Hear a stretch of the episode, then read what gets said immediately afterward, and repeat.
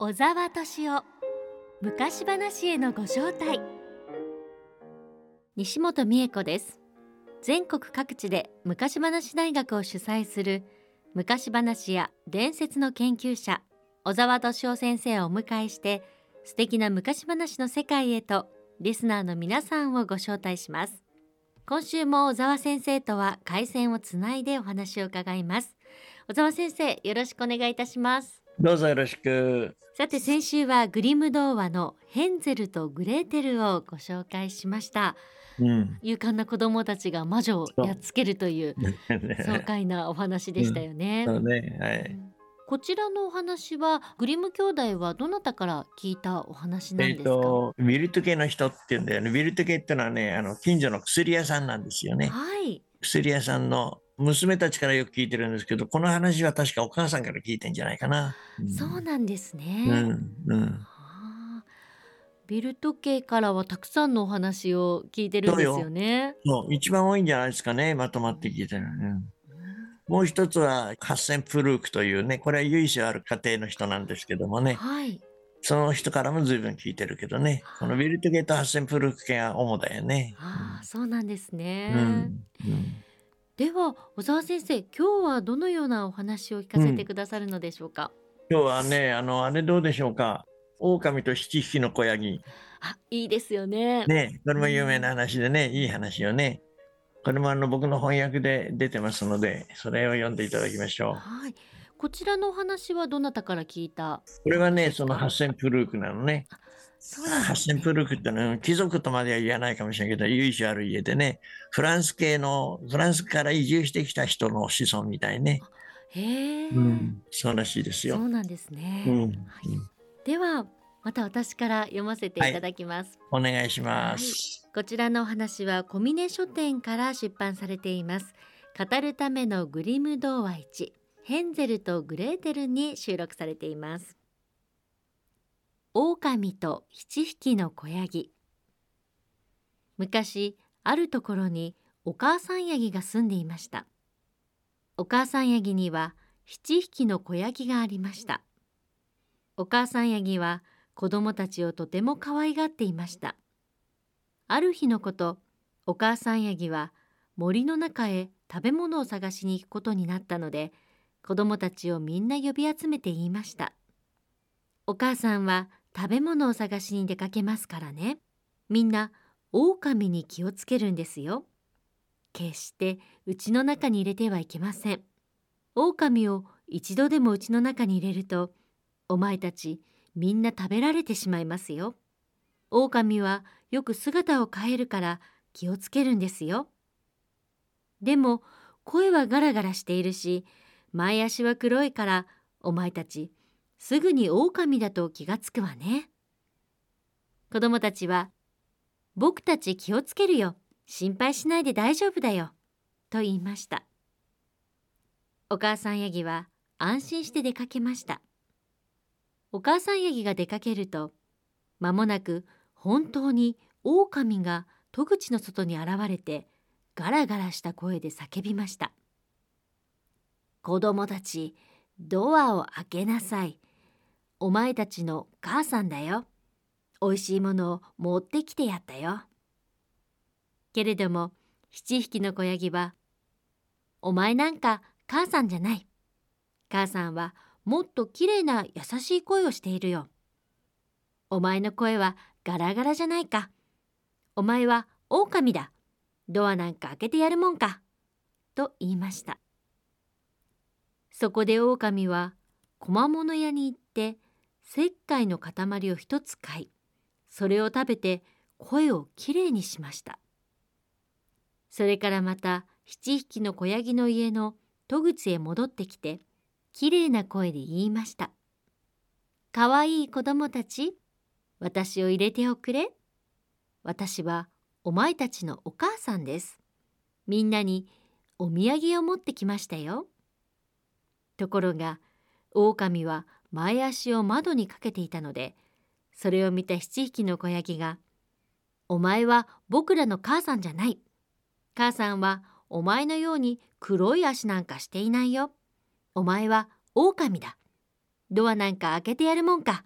と言いましたおぼかみはパン屋へ行ってパン屋さん足をくじいたから粉をこねて私の前足に塗ってくれと頼みましたその通りにしてもらうと今度は粉屋へ行って粉屋さん私の前足にきれいな白い粉をまぶしてくれと頼みました粉屋は狼は誰かを騙そうとしているなと思って嫌だと言いました。けれども狼が「もし嫌ならお前を食べてしまうぞ」というので粉屋は恐ろしくなって言われた通りにしましたさて狼は七匹の子ヤギの家の戸口まで行って言いました「かわいい子供たちドアを開けておくれ。私はお前たちのお母さんですよ。お前たちみんなにお土産を持ってきましたよ。七匹の子ヤギは、それなら前足を見せてくれと言いました。すると、前足は雪のように白いし、とてもきれいな声なので、お母さんに違いないと思ってドアを開けてしまいました。ところが入ってきたのは狼でした。子ヤギたちは驚き大慌てであちこちに隠れました。1匹目はテーブルの下に2匹目はベッドの下に3匹目は暖炉の中に。4匹目は台所に。5匹目はタンスの中に。6匹目は荒い桶の下に。7匹目は柱時計の中に。ところが狼は子ヤギたちをみんな見つけ出し次々に飲み込んでしまいました。ただ柱時計の中に隠れていた一番小さい子ヤギだけは見つからずに済みました狼はお腹がいっぱいになると家から出て行き野原の木の下で横になり眠ってしまいました間もなくお母さんヤギが森から帰ってきました。家のドアは開いたままになっていました。中に入ってみるとテーブルも椅子もひっくり返されていました。洗い桶が壊れているし、ベッドカバーも枕も投げ飛ばされていました。お母さんヤギは子供たちの名前を次々に呼んでみました。けれども返事はありません。お母さんヤギが7匹目の子ヤギの名前を呼ぶと、柱時計の中から、お母さん、僕は生きているよ、という小さい声がしました。お母さんヤギはすぐにその子を柱時計の中から出してやりました。その子はお母さんヤギに狼が来てみんな食べられてしまったことを話して聞かせました。お母さんヤギは子ヤギを連れて家の外へ出てみました。そして緑の野原で狼がお日様の光を浴びて眠っているのを見つけました。憎らしい狼が眠っているよ。お母さんヤギは言って狼の周りを回ってじっくり眺めてみました。こいつがおやつに私の6匹の子供を飲み込んでしまったわ。ああ、子供たちが狼のお腹の中でまだ生きているといいんだけど。7匹目の子ヤギはお母さんに言われて家へ帰って針と糸とハサミを取ってきました。お母さんヤギはハサミで狼の中を切り開きました。すると6匹の子ヤギが元気に飛び出してきました。子供たちは暗いお腹の中から出してもらったので大喜びしてお母さんヤギに抱きつきましたお母さんヤギは子ヤギたちに大きな石を急いで運んでおいでそれをこの悪い狼のお腹に詰め込んでやろうと言いました子ヤギたちは大きな石を引きずってきて狼のお腹の中に詰め込みました。お母さんヤギは針と糸で狼のお腹を縫い合わせました。縫い合わせてしまうとみんなは垣根の陰にそっと隠れました。狼はぐっすり眠って目を覚ましました。おやなんだかお腹がゴロゴロするぞ。子ヤギを6匹食べたと思っていたのにまるで石を食べたみたいだ。狼は冷たい水を飲もうと立ち上がって泉へ行きました。ところが水を飲もうとかがみ込んだ拍子に狼は石の重みで泉の中に落ちて溺れ死んでしまいました。7匹の子ヤギは大喜びで駆け寄って「狼死んだ狼死んだ」と歌いながら泉の周りを踊り回りましたというお話でしたどうもありがとう。はいなかなかいいお話だね。やっぱりちゃんと聞くとね。そうですね、うんお遊戯会でやったりもするぐらい、とてもやっぱりうん日本では人気のお話ですよね。そうだね。人気の話だろうね。そうだろうね。ううんん。子供たちに分かりやすいしね。そうですよね、うん。うんそして狼のお腹を切っていくというすごいな、そこな。そうですよね、うんすごいね。そして針と糸で縫うという 展開がびっくりですねすごいね。うん。赤ずきんでもありましたよね、あ、そうでしたね。うん。やっぱり狼は悪いモチーフになるんですねなるね。どうしてもね。でも日本では狼が出てくるお話はなかなかないですよねうん。あんまりないですよね。うん。あんまりないですね。うんそれでね、はいこの話、狼と7匹の子ヤギなんですけれどもね、その7っていう数っていうのは、ヨーロッパでは特にね、いい数なんですよね。それは今でも生きててさ、例えばラッキーセブンなんて言い方するじゃない？はいね、それで7はね、あのいい数で、代表だね。不思議なことにね。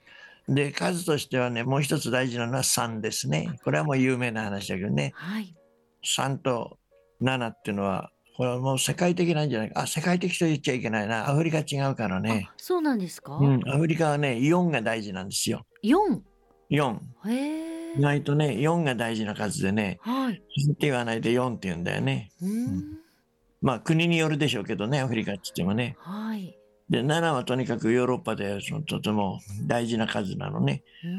今でもね、ラッキーセブンなんて言いますよね。そうですよね日本でもやはり七が7はいいでいいしょ。イメージありますよねそうね。う。うんんそして、もう一つは3ですけどね。はいうん日本でも三枚のお札とかいうお話もありますよ3枚のね差ですね。うん、三三九度っていうしね、日本でもね。そうですねそうでしょ。だから3はね、あの神道と関係するんだよね。へえ。